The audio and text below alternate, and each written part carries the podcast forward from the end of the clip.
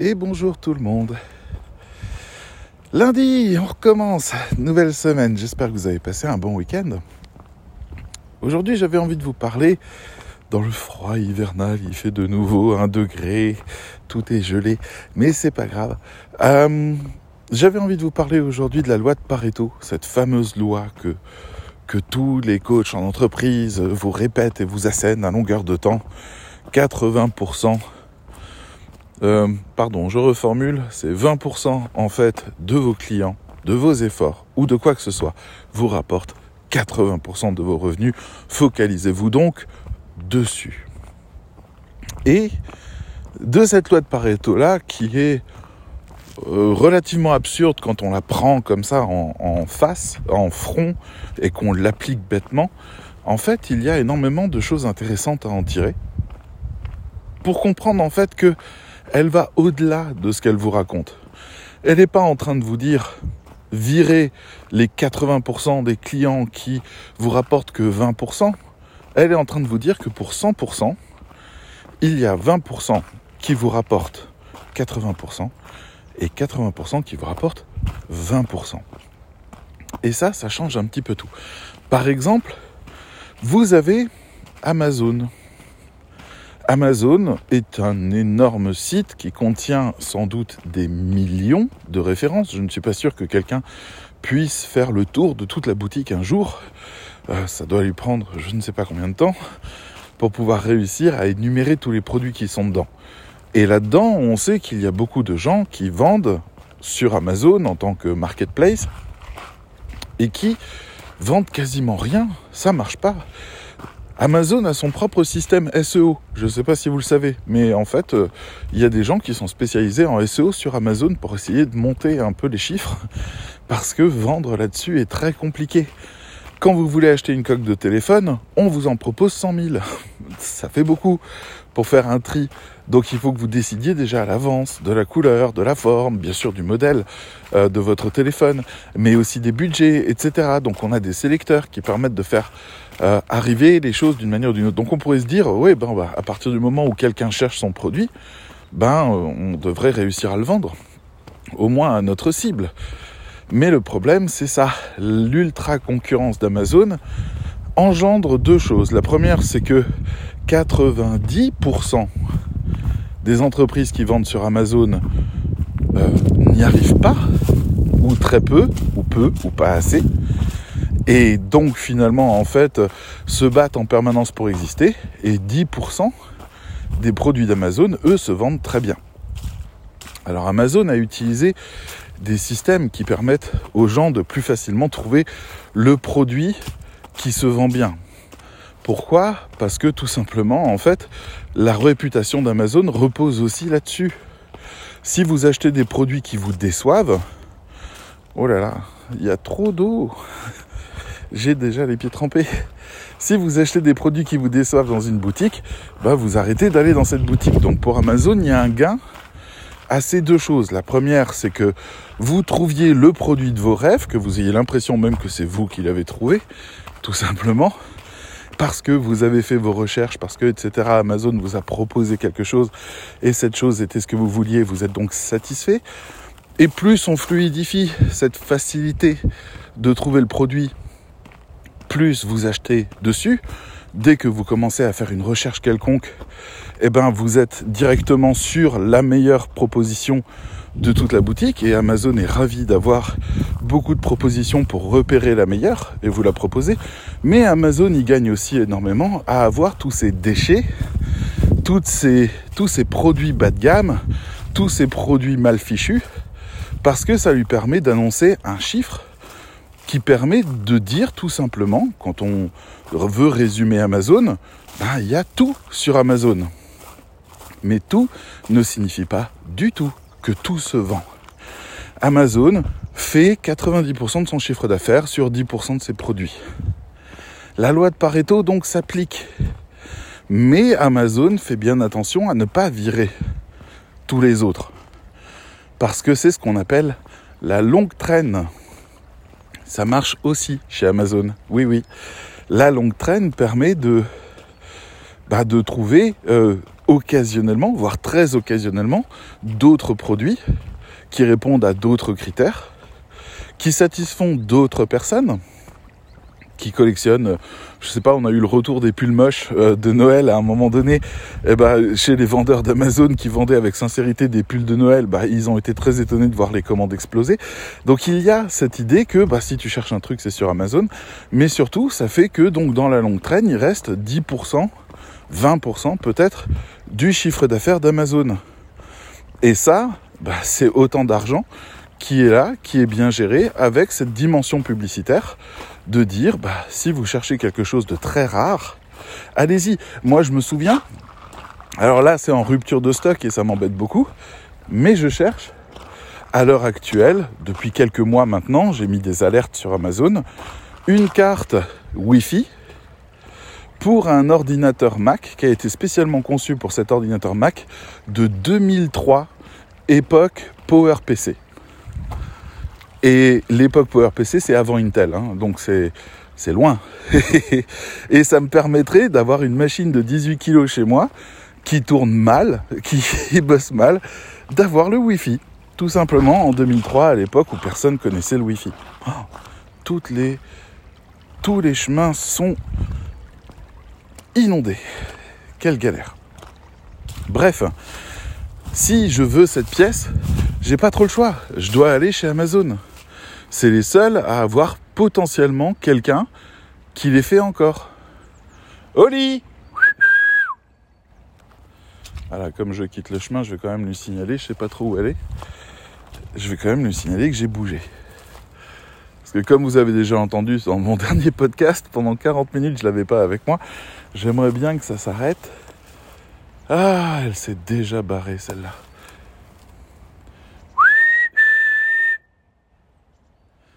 Bref. Bon, bah tant pis, j'y vais. On verra si elle me retrouve. Euh, donc, ces produits Amazon fonctionnent d'une certaine manière et qui est une manière finalement assez naturelle. Cette courbe en cloche, qu'on appelle dans ma famille la courbe de Goss, parce que c'est Goss, mais c'est GAU2S, euh, c'est une courbe de distribution autonormée qui permet de voir en fait apparaître ces fameux 20% qui génèrent 80% du revenu. Donc, c'est eux à mettre en avant. D'ailleurs, Amazon ne se prive pas de ça puisque Amazon a créé des, Amazon a créé des boutiques en ligne. J'en perds mon chapeau, moi. Amazon a créé des boutiques en ligne, euh, pardon, des boutiques en dur, des vraies boutiques qui s'appellent les 5 stars et qui sont donc les produits 5 étoiles d'Amazon une sélection donc de ces fameux produits 20% qu'ils vendent directement en boutique. C'est intéressant. Ils n'ont même pas à se casser la tête de ce qui se vend. Ils ont les statistiques qui montrent que c'est ça ce qui s'achète. Donc ils ont juste à créer des boutiques 5 star. Et il y a des gens qui vont dans ces boutiques-là, c'est des supermarchés où on est sûr que tous les produits ont donné satisfaction aux clients. Est-ce que c'est pas le rêve ça? Vous n'avez même pas à vous poser la question de ce que vous allez acheter. Tout est déjà là.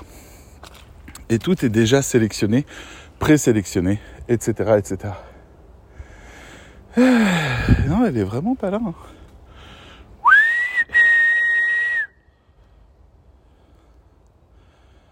Non mais vraiment. Ah si, je la vois là-bas. Hé, je suis là Viens ici tout de suite voilà. Elle est à l'autre bout du chemin, je sais pas où, je sais pas ce qu'elle fout. Ah, bref. Ça vaut le coup de se balader avec un chien s'il fait sa balade de son côté. Voilà. Bref. On parle d'Amazon, vous reconnaissez cette courbe que vous connaissez, que vous avez déjà vu ailleurs. Sephora a exactement la même. 20% des produits Sephora euh, font 80% du chiffre d'affaires de Sephora. Et maintenant, eh ben, si je vous cite Google, vous pouvez me dire YouTube, il y a la même chose. Il y a actuellement 10% des YouTubeurs qui gagnent 80% des revenus YouTube. Voilà, donc ça marche exactement pareil. Mais vous avez les moteurs de recherche. Vous savez, là, ça nous concerne, les rédacteurs. Nos clients qui veulent être sur les requêtes principales. Pourquoi? Parce que les requêtes principales attirent 80% du trafic et les requêtes secondaires qu'on appelle de longue traîne, elles en attirent ben, 20%.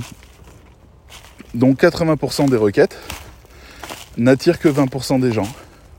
La plupart des gens, quand ils veulent partir en voyage, ils tapent quoi? Voyage pas cher. C'est au moins 70% du trafic sur les voyages. Donc, il y a une guerre énorme. Quand vous regardez Google Ads, qui est donc le système de régie publicitaire basé sur des enchères, ben, quand vous payez au clic et que vous avez réussi à avoir voyage pas cher, bon, ben, c'est 1000 balles à chaque fois que vous cliquez dessus. 1000 balles. C'est pas rien. Mais ça peut permettre de faire du chiffre parce que voyage pas cher va attirer beaucoup de gens. Mais voilà. Donc, oh là là. Eh, mais c'est la jungle aujourd'hui. Je sais pas par où je dois passer. On va essayer comme ça. Hop, voilà. Et, euh, et donc, en fait, nos clients veulent se positionner là-dessus. D'où, par exemple, le cocon sémantique de Laurent Bourrelli, qui a un investissement qui peut atteindre 10 000 euros hein, en termes de contenu. On va mettre 600 pages, 700 pages. C'est énorme. Mais la puissance de frappe est telle qu'on arrive à se positionner sur les fameuses requêtes à 80%. Elles sont hyper intéressantes de ce côté-là. Et tous vos clients veulent ça. Alors, vos clients, ils sont gentils, hein, c'est des petits concurrents la plupart du temps. Ils vous disent oui, euh, j'aimerais bien me positionner sur voyage pas cher. Je vais sortir un article par mois avec les mots-clés voyage pas cher dedans et ça va marcher. mec, mec, en face de toi, tu as des gens qui savent ce que ça vaut. Si toi, tu sais pas ce que ça vaut et quel sacrifice il faut faire, tente même pas le coup. Va essayer de racler les 20%. Ce sera peut-être suffisant. Mais chaque marché a cette courbe. Chaque marché a ses mots-clés forts, très forts, à prendre absolument, même quand le marché est petit, même quand il y a très peu de recherches sur Google. Il y a toujours les mots-clés forts principaux et les mots-clés faibles qui sont dans la longue traîne. Exactement comme Amazon. Donc, on doit avoir ça en tête à longueur de temps. La loi de Pareto s'applique aussi là. La loi de Pareto est assez simple en fait. Elle vous dit on se souviendra que des cinq meilleurs. Les autres ne comptent pas. Quand vous regardez le football, vous pouvez connaître le nombre de personnes en France qui jouent au football en club et en amateur. Mais finalement, combien passent à la télé et gagnent des millions de millions de millions 3% Peut-être 2% Soyons fous. Mais euh, pour le reste, c'est l'anonymat garanti. Alors ce matin, je me suis demandé, en réfléchissant à cette loi de Pareto, est-ce que les rédacteurs web, parmi eux, il y a aussi une loi de Pareto? Là-dessus, je suis un peu embêté parce qu'il me manque des informations. Par exemple, je pourrais pas vous citer un rédacteur web star, genre qui est pas formateur ou qui fait pas du copywriting ou ce genre de truc. On a des copywriters qui se font passer pour des rédacteurs et qui permettent comme ça d'essayer d'être en haut du panier assez facilement. Mais en fait, ils essayent pour ça de convaincre les rédacteurs. On a Brice Schwartz, par exemple, qui est connu pour tous les, tous les scandales qui nous lâchent à longueur de temps en nous traitant de n'importe quoi pour bien montrer qu'il est supérieur. Mais qui, alors, petite parenthèse, a publié un article dans euh, e-marketing.com dans lequel, alors je vous recommande vraiment de le lire. L'article s'appelle Quelle est la différence entre un rédacteur web et un copywriter, donc histoire de se faire un peu mousser lui-même et d'essayer de décrocher des clients sur un malentendu. Euh, il n'empêche que ce qu'il décrit comme étant la définition même du métier de rédacteur, alors c'est la nôtre, c'est celle du cercle, c'est-à-dire le plus haut de gamme qu'on peut imaginer. Donc là, d'un coup, on se dit, oh ok, voilà un homme qui euh, a réussi à donner une définition incroyable de notre métier, alors même qu'il n'est pas rédacteur web, c'est plutôt une belle reconnaissance. Reste à savoir quand est-ce que Brice Schwartz va nous sortir sa formation copywriting pour rédacteur web ou un truc comme ça, parce que les flatteries... Ah, je saurais pas vous répéter la petite phrase de La Fontaine entre le corbeau et le renard, mais en gros, la, la flatterie ne n'implique que celui qui la croit quelque part. Qu'est-ce que Brice Schwartz veut nous vendre? Mais c'est pas grave. Donc, donc voilà. Mais à côté de ça, il publie régulièrement. Et puis c'est un nom qui devient connu. Mais c'est un nom qui est connu en tant que copywriter, pas en tant que rédacteur. Il y a des rédacteurs qui font de la prospection, qui publient régulièrement des choses, qui essayent de se faire connaître justement de cette manière-là. Je pense à Alexia Peturo par exemple, euh, qui est brillante, qui travaille extrêmement bien et qui publie régulièrement des petites cours, des petites leçons, des, des, pardon, des petits cours, des petites leçons et ce genre de choses, euh, que ce soit sur LinkedIn ou sur Facebook ou autre, qui a pour objectif ben, de convaincre un peu les gens de parier sur son savoir et savoir-faire. Et donc, pour le coup, elle est un peu mise en avant. On a d'autres personnes comme Magali Badolo qui, elle, ben, est extrêmement sympathique, très dynamique, partageuse énormément et donc finalement est connue pour ça. On a Cédrine Mézières qui euh, fait partie un peu de ces grandes gueules avec Camille Gillet qui euh, se repère parce qu'elle s'affirme et parce qu'elle pose des choses importantes qui permettent aux autres d'être guidés. Donc c'est super bien. On a des noms comme ça, mais est-ce que 20% des rédacteurs web raflent la mise pour 80% des autres? Je suis un peu partagé avec ça, mais je pense qu'en fait, la réponse est non, parce qu'en fait, on se fait tous baiser. la réponse est non, parce que ceux qui raflent les 80%, c'est les agences c'est les agences qui emploient les rédacteurs web. C'est les agences qui ont mobilisé de l'énergie, qui ont des gros canaux de communication, qui vendent d'autres services. On peut citer Eskimos, on peut citer euh, euh SEMrush aussi, je crois, qui fait ça un peu. On peut citer d'autres personnes comme ça qui sont très puissantes parce qu'elles emploient énormément de rédacteurs à plus ou moins bonne efficience euh, et puis avec un certain respect ou pas. Mais en fait, les rédacteurs web ont du mal à poser leurs frontières. À l'heure actuelle, et Brice Schwartz a raison dans son article, le rédacteur web a quelque chose d'absolument unique à ramener que les agences même ne peuvent pas faire.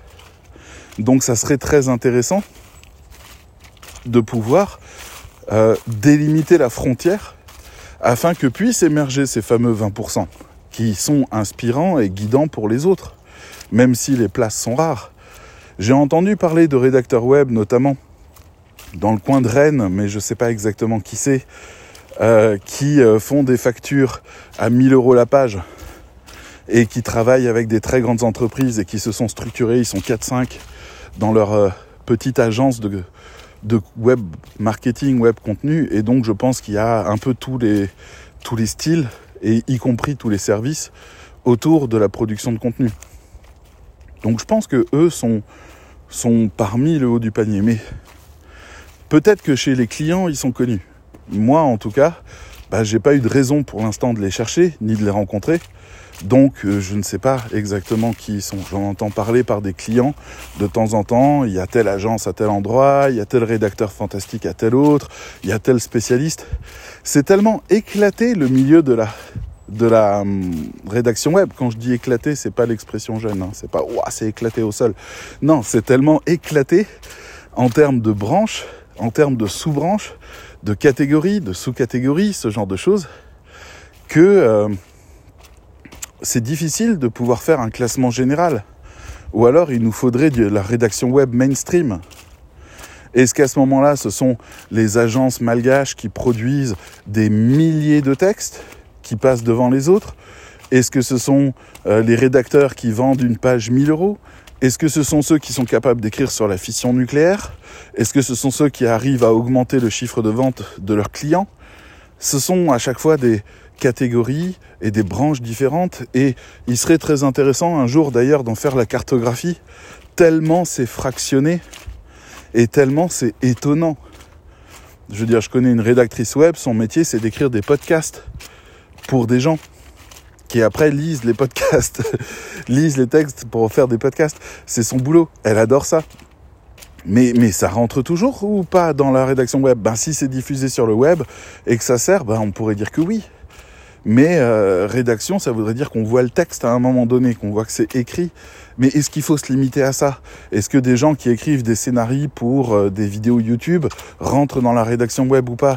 Et auquel cas combien il gagne? Il y a aussi, euh, je sais pas, je vois par exemple un YouTuber connu qui s'appelle Poisson Fécond, enfin qui s'appelle Chris, euh, mais qui se fait appeler depuis ses débuts Poisson Fécond, et qui fait euh, les fameux trucs à la crise, toute une série d'émissions comme ça qui lui permettent de très bien gagner sa vie, et qui est entrepreneur de l'autre côté, qui a sorti il y a quelques mois un bouquin interactif dont j'ai pas compris le principe, très sincèrement. En gros, on a la bande son d'un côté et le livre de l'autre, et c'est le fait d'appuyer sur play au bon moment pour créer l'ambiance musicale de la lecture.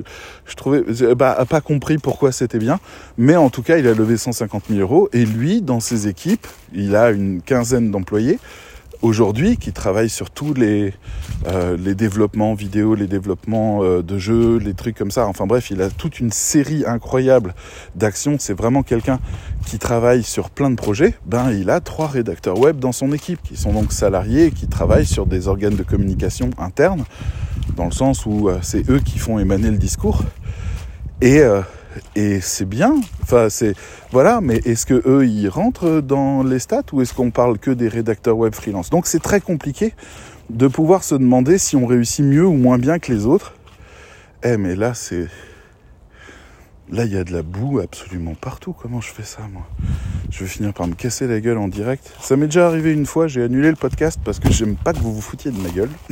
mais bon. Enfin bref.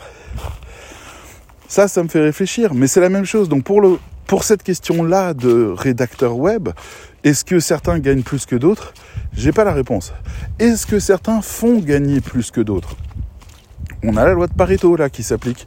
Je pense qu'aujourd'hui, vu le niveau de formation des gens, vu la définition du métier, vu ce qui fait le canevas du métier, c'est-à-dire avec lequel tout le monde est d'accord, c'est-à-dire rédacteur web SEO, euh, depuis Lucie Rondelet et sa première formation, première formation de France sur le sujet. Donc bravo elle, elle a ouvert les portes en grand, mais comme il fallait qu'elle trouve un argument pour qu'on fasse sa formation et qu'on fasse pas juste ah mais j'ai passé le bac, je sais écrire, donc c'est bon, je suis rédacteur web.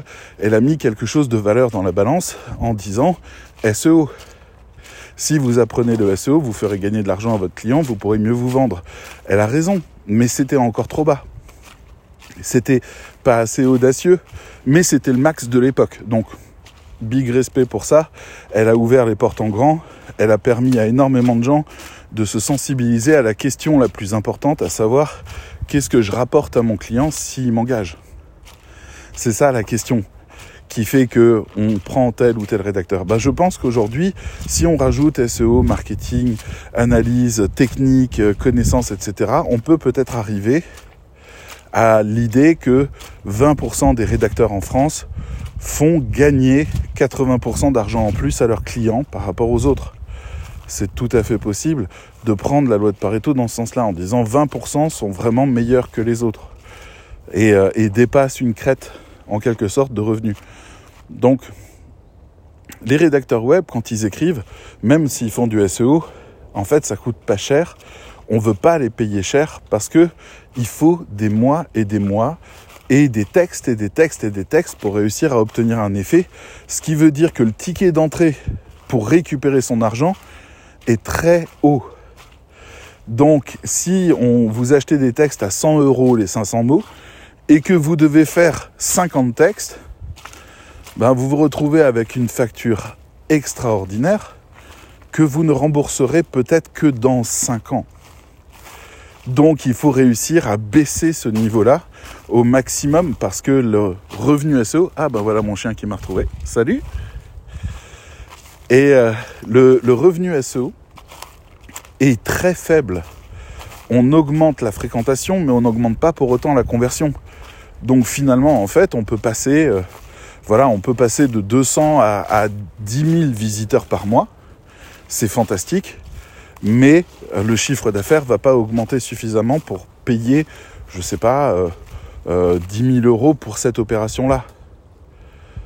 Vous comprenez? Ou alors il faudrait que ça soit stable dans le temps, ou alors il faudrait que, euh, que vous gagnez beaucoup d'argent à chaque vente.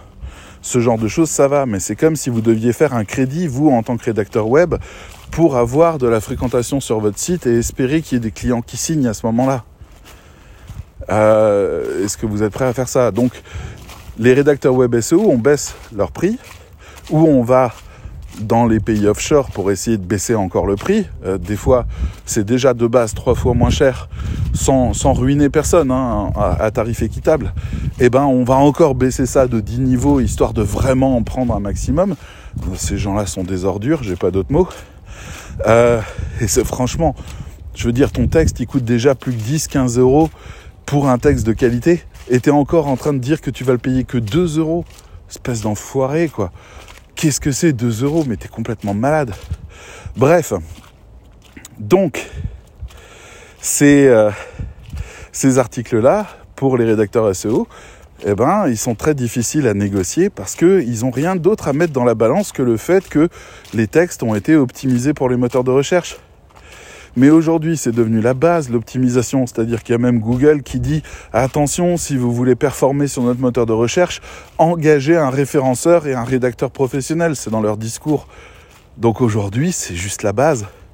N'importe quel rédacteur web qui se lance et qui ne sait pas faire du SEO est une quiche. Bonjour les quiches.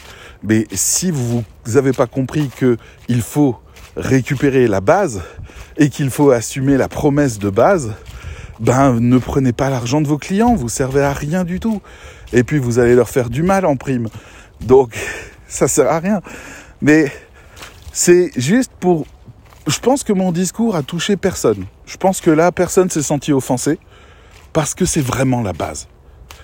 D'accord? Et on la doit à Lucie Rondelet, vraiment, qui a posé ça comme base et qui a défendu ça comme base et c'est fantastique. Parce que oui, on a tous maintenant un terrain d'accord, mais il ne faut pas s'arrêter là.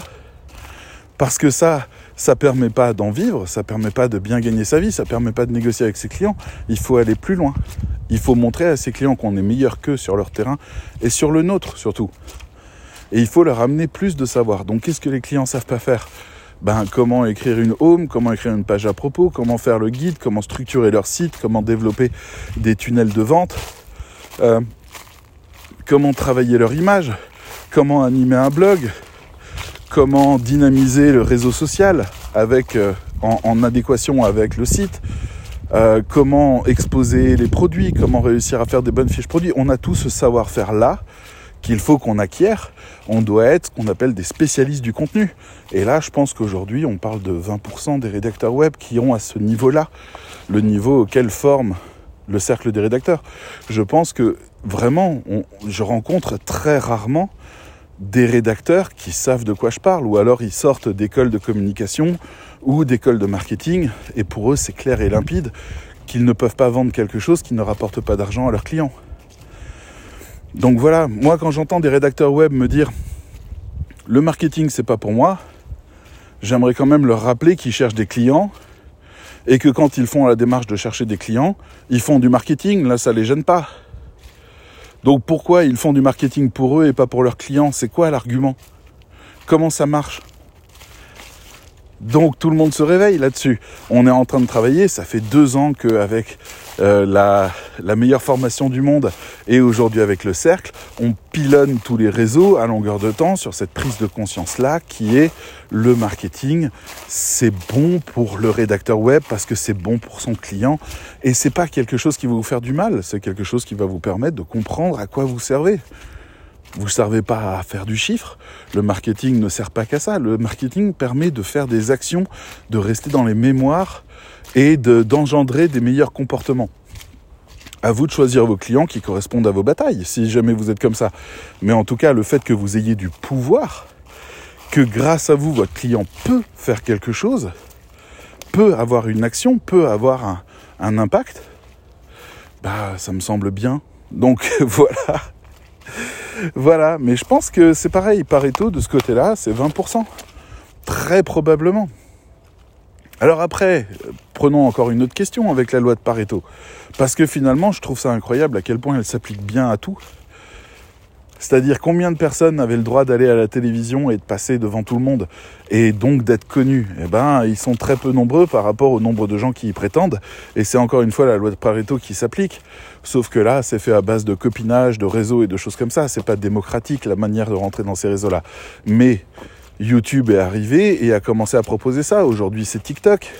Et puis demain, qu'est-ce que ce sera? Je ne sais pas, mais on continue l'exploration. Il faut des nouvelles surfaces parce que chaque nouvelle surface d'exposition va redistribuer la loi de Pareto. Donc, il faut faire ce qu'il faut pour être sur les nouvelles plateformes et convaincre un maximum de gens. LinkedIn, c'est pareil. Moi, je suis obligé de désactiver toute une série d'influenceurs et de euh, formateurs divers et variés, et de copywriters et de storytellers, parce qu'ils passent leur temps à faire des bombes. C'est la même chose que si on était dans une piscine. Vous voyez, tout le monde veut s'amuser ensemble et tu as régulièrement un mec qui vient qui fait une grosse bombe au milieu de tout le monde, c'est-à-dire qui se met en, boule au moment où il saute, comme ça ça fait un énorme jet, ça arrose tout le monde et tout le monde s'en souvient et il perturbe tout le monde. C'est la même chose, on n'est pas face à des gens qui jouent avec nous, on est face à des gens qui veulent dire en permanence Eh, je suis là Eh, je suis encore là Eh, c'est toujours moi !» Et ils rentrent dans les mémoires, ils font ce qu'ils savent faire. Mais voilà, la loi de Pareto, c'est que mon mur LinkedIn, avant que je commence à désactiver ces gens-là et que je commence à voir ce qu'il y avait de l'autre côté et que je retrouve mes copains, en quelque sorte, euh, bah c'était que ça, quoi. C'est 20% de mon réseau et pas que de mon réseau, parce que dès que vous cliquez sur like, moi, si vous faites partie de mon réseau, je vous vois. Je vois sur quoi vous avez cliqué, donc j'ai le poste de cette personne qui apparaît. Vous avez vu comme j'essaye de rester poli? Donc, et, et elle apparaît, et donc c'est simplement même par le réseau, par le nombre de likes qu'ils arrivent à obtenir, qu'ils arrivent à contaminer beaucoup, beaucoup, beaucoup plus de murs encore. Et c'est complètement dingue, comme puissance de frappe et de nuisance. Donc, il faut les désactiver pour vous revoir les 80% qui sont derrière et qui essayent d'exister en parlant de choses qui les concernent et qui les touchent. Voilà, moi, mon plus grand regret avec LinkedIn, c'est que tout le monde essaye d'imiter ces imbéciles parce que oui, c'est des imbéciles. Je veux dire, il euh, y a des clients sans doute qui vont se dire ce mec est génial, mais ils vont lui demander juste de faire des bombes pour eux, c'est tout. Donc il va faire des bombes et des bombes et des bombes, et c'est tout ce qu'est sa vie, point. On n'est pas du tout dans le raisonnement du rédacteur web qui est de développer une relation, une communication, etc. etc. Et, et ce que je regrette le plus, c'est de voir les rédacteurs web qui essayent eux aussi de prendre une part de ce gâteau-là alors même que c'est pas leur marché. C'est pas leur marché. Ils sont pas là pour ça. Ils sont là pour parler d'autre chose. Ils sont là pour engager des discussions. Je veux dire, si un rédacteur web veut vraiment développer son, son business via LinkedIn, il ne doit pas essayer d'épater. Il doit essayer de construire du réseau. De montrer qu'ils sont copains avec les uns, les autres, qui discutent, qui sont donc une personne qui compte, tout simplement qui a une voix qui porte. Et ils n'ont pas besoin d'utiliser tous ces leviers-là qui commencent à devenir vraiment trop identifiés, donc désagréables. Ils ont juste à être amis. Moi, de temps en temps, quand je poste des trucs sur LinkedIn, il y a des gens qui viennent me répondre, il y a des gens avec qui euh, je peux discuter et c'est super agréable. Il y a des personnes comme ça, juste parce qu'elles sont bavardes sur LinkedIn. C'est pas des personnes euh, qui ont des choses à dire ou qui sont majeures ou euh, très importantes, mais juste parce qu'elles sont bavardes, tout le monde les connaît. Tout le monde connaît leur nom parce qu'elles sont toujours là. Elles sont toujours présentes. Et elles discutent et elles papotent et elles font des commentaires et elles réagissent. Et parce que ça les amuse, parce qu'elles trouvent ça chouette. Et en fait, elles, ont, elles construisent leur notoriété par une simple présence positive. Et c'est ça ce que je recommande. De manière à pouvoir ouvrir des dialogues à des moments donnés et faire de la prospection du démarchage intelligent. Voilà, LinkedIn, si c'était plus considéré comme le réseau social des professionnels qui veulent parler entre eux de leur métier, ça serait complètement différent. On n'aurait pas la loi de Pareto qui s'applique parce que c'est pas censé être une compétition LinkedIn. Mais c'est l'est devenu. Par la force des choses. Parce qu'un jour, un mec a fait une bombe, il a eu des contrats. Voilà. Tout le monde a voulu le gâteau. Et donc le jeu s'est biaisé, c'est le principe même de la théorie des jeux. À partir du moment où une personne triche et gagne, très rapidement tout le monde va arrêter de jouer pour tricher et gagner aussi, sauf que la loi de Pareto se redistribue et que seuls 20% des gens arriveront à ça.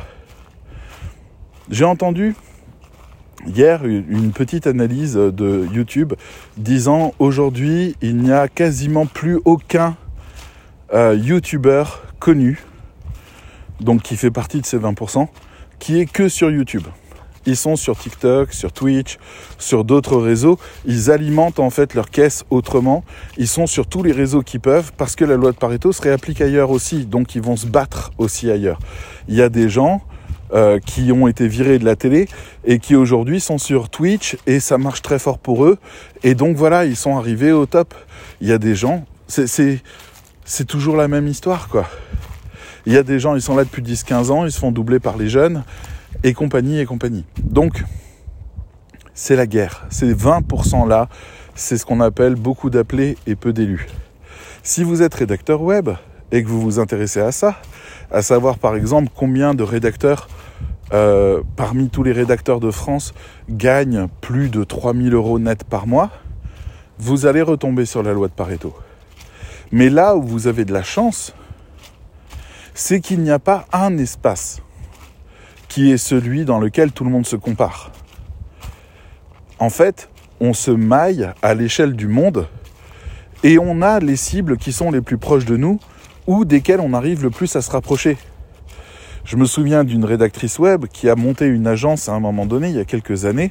Elle nous avait impliqués avec Séomantique pour ça, parce qu'elle s'est rendue compte qu'en ramenant les gens de son réseau autour d'une structure, c'était une holding, donc en fait c'est une entreprise qui embauche d'autres entreprises pour des contrats limités, et donc en fait ça permet d'avoir une super structure qui permet à des entreprises de venir et d'être salariés en quelque sorte, ou d'être contractualisés. Elle pouvait tenter de rivaliser avec les grosses agences en place, et on s'est retrouvé à démarcher l'État. Alors je crois que j'ai jamais eu autant peur qu'on dise oui, parce que c'était vraiment effrayant comme contrat. Euh, L'État qui avait un site internet sur la grippe, si je me trompe pas, à sortir, donc un point gouv sur la grippe, qui comprenait 1000 pages d'analyse médicale et de pédagogie. Et la facture totale de ce truc était de 200 000 euros. C'était une enveloppe qu'on pouvait attraper, mais c'était voilà, moi on me disait en combien de temps tu peux faire 1000 pages? À l'époque, on pouvait le faire en, une année quasiment, un peu moins. Et on était effrayé par ça. Parce que parce que c'est l'État, bordel. C'est un des sites qui va être une référence. C'est des sites que les journalistes peuvent citer. C'est des sites que les gens vont voir quand ils ne savent pas et qui veulent être sûrs de l'information. Sûr, oui, oh, ça va, on va pas lancer les débats, mais globalement sûr. Je veux dire, les journalistes détruiraient les sites du gouvernement s'ils étaient mensongers. Donc il y a quand même quelque chose de consensuel et de validé dans ce qui est publié, ce qui veut dire un travail éditorial fabuleux, quoi. Mais bon, j'aurais pu cette année-là faire 150 euh, 000 euros de chiffre d'affaires en produisant ces contenus-là. Et mais on est face, oh là là, oh là là, il a plu tout hier, hein, donc c'est pas pour rien qu'il y a de la boue et que c'est impraticable aujourd'hui, mais je vais vraiment finir par me casser la gueule, moi. Donc, ça sera la journée de la boue. voilà. Et je sais pour nos amis de Madagascar qui viennent de, de se taper Batsirai, euh, que c'est loin d'être la joie aussi là-bas et que c'est 100 fois pire qu'ici. Je reste humble par rapport à ma petite boue et mes chaussures trempées. Hein. Mais, euh, et je vous salue et j'espère que tout va bien pour vous. En tout cas, euh, c'est important de comprendre que le, le classement peut être biaisé, il peut être modifié, il peut être transformé. On peut se battre pour les places les plus chères, on peut réussir, on peut croiser les choses, on peut développer les choses, on peut prendre les premières places. Mais est-ce que la loi de Pareto s'applique partout? Par exemple, les formations en rédaction web, combien arrivent à en vivre? Peut-être pas beaucoup.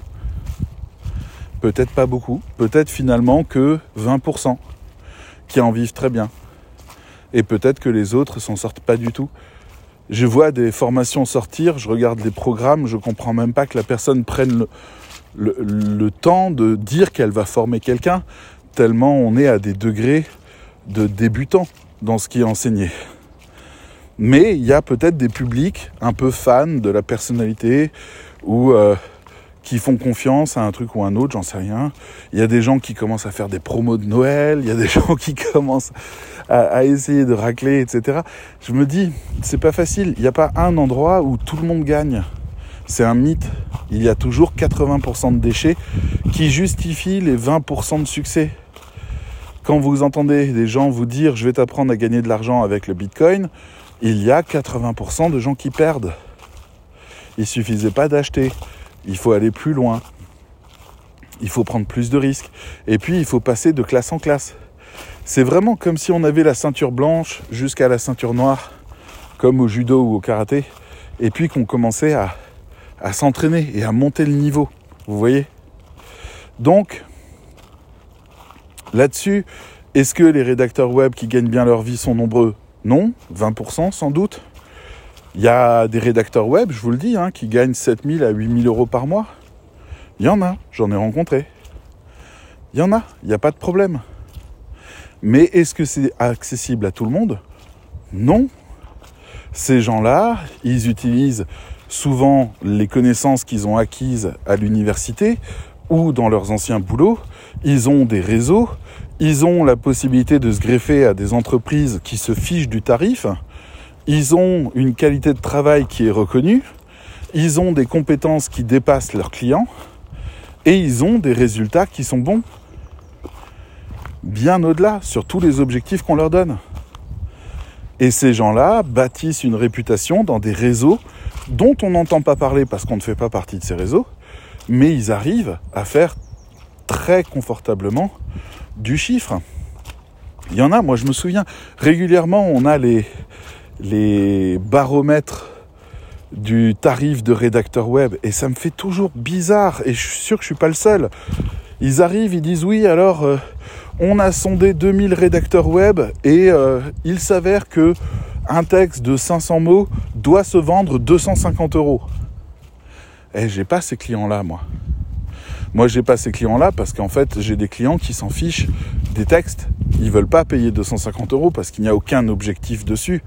Ils veulent juste pouvoir sortir des trucs pour exciter un peu Google au passage et attirer un peu mieux le, référencement, c'est tout. Donc c'est le moins cher possible. Moi, j'ai pas des gens qui mettent 250 euros sur la table pour un article de blog.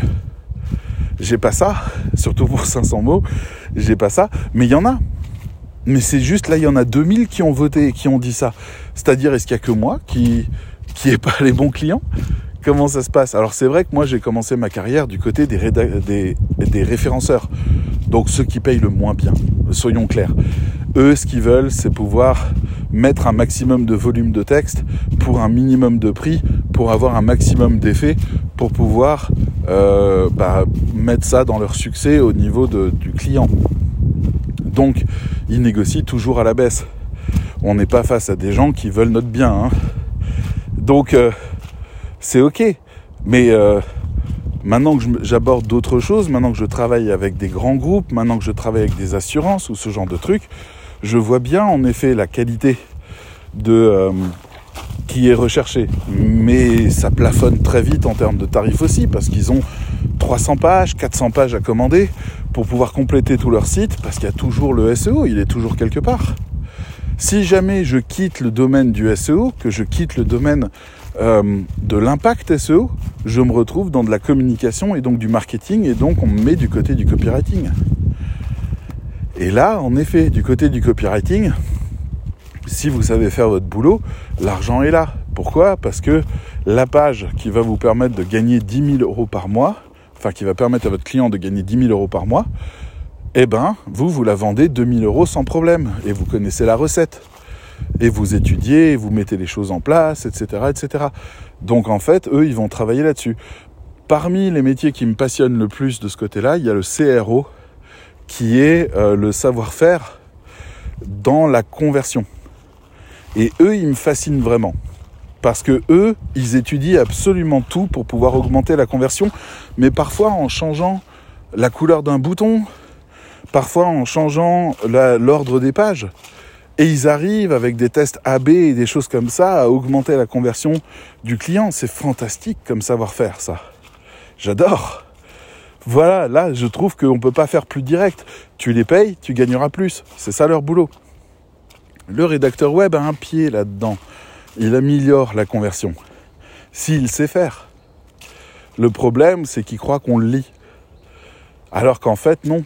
On est censé orchestrer les textes Mais on ne part pas de l'idée que les gens lisent les textes. Ça se passe encore à des niveaux au-dessus, à des niveaux de survol, à des questions de temps, de navigation. Est-ce que la personne est sur mobile ou autre? Il y a des tonnes de questions à poser. Et le texte en lui-même ne convainc personne parce qu'on ne peut obliger personne à lire un texte. La plupart du temps, les gens les lisent pas. La majorité, 80%, ne lit pas votre travail. Et c'est eux qui rapportent pourtant de l'argent. Et est-ce que les 20% qui lisent votre travail achètent et font 80% du chiffre d'affaires? Ce sera une vraie question. Mais comment on peut augmenter le nombre de personnes qui lisent ou tout simplement l'effet que le texte est censé avoir? C'est ça les questions du rédacteur web. Mais la loi de Pareto, elle s'applique. 80% de vos clients vont vous faire perdre un maximum de temps, 20% seront extrêmement fluides, faciles et paieront bien. Alors oui, il vaut mieux se focaliser là-dessus. Sauf que quand vous aurez 100% de clients qui seront issus de ces 20%, vous allez voir qu'en fait on peut faire encore mieux et que vous allez encore écrémer 80%. Ça s'arrête jamais la loi de Pareto, c'est une courbe. Et elle reste fixe. Il n'y a pas un moment où elle devient plane, sauf s'il vous reste qu'un seul client. Là c'est plane. Parce que il n'y a plus rien à comparer. Donc la ligne, la courbe devient une ligne. C'est tout. Un, poum, mais là, vous avez le risque de ne pas savoir où il se situe sur la loi de Pareto. Est-ce qu'il vous fera perdre du temps? Est-ce qu'il vous fera en gagner? Ce sera à vous de l'expérimenter. Néanmoins, s'il y a une chose qu'on peut garder comme vraie règle de la loi de Pareto, comme vraie sagesse, c'est de dire c'est dans la diversité qu'on trouve son chemin. Et c'est en explorant la diversité qu'on découvre les meilleurs chemins. La loi de Pareto s'applique aussi à vous. Faites-vous partie des 20% ou des 80% C'est toute la question. Mais de manière générale, il y a toujours beaucoup d'appelés et peu d'élus, que ce soit à votre service ou que cela parle de vous, d'une manière ou d'une autre. Voyez ça comme un chemin, un chemin de progression. Ne voyez pas ça comme une grande injustice. On peut toujours faire mieux. Allez, je vous dis à bientôt. Ciao, ciao.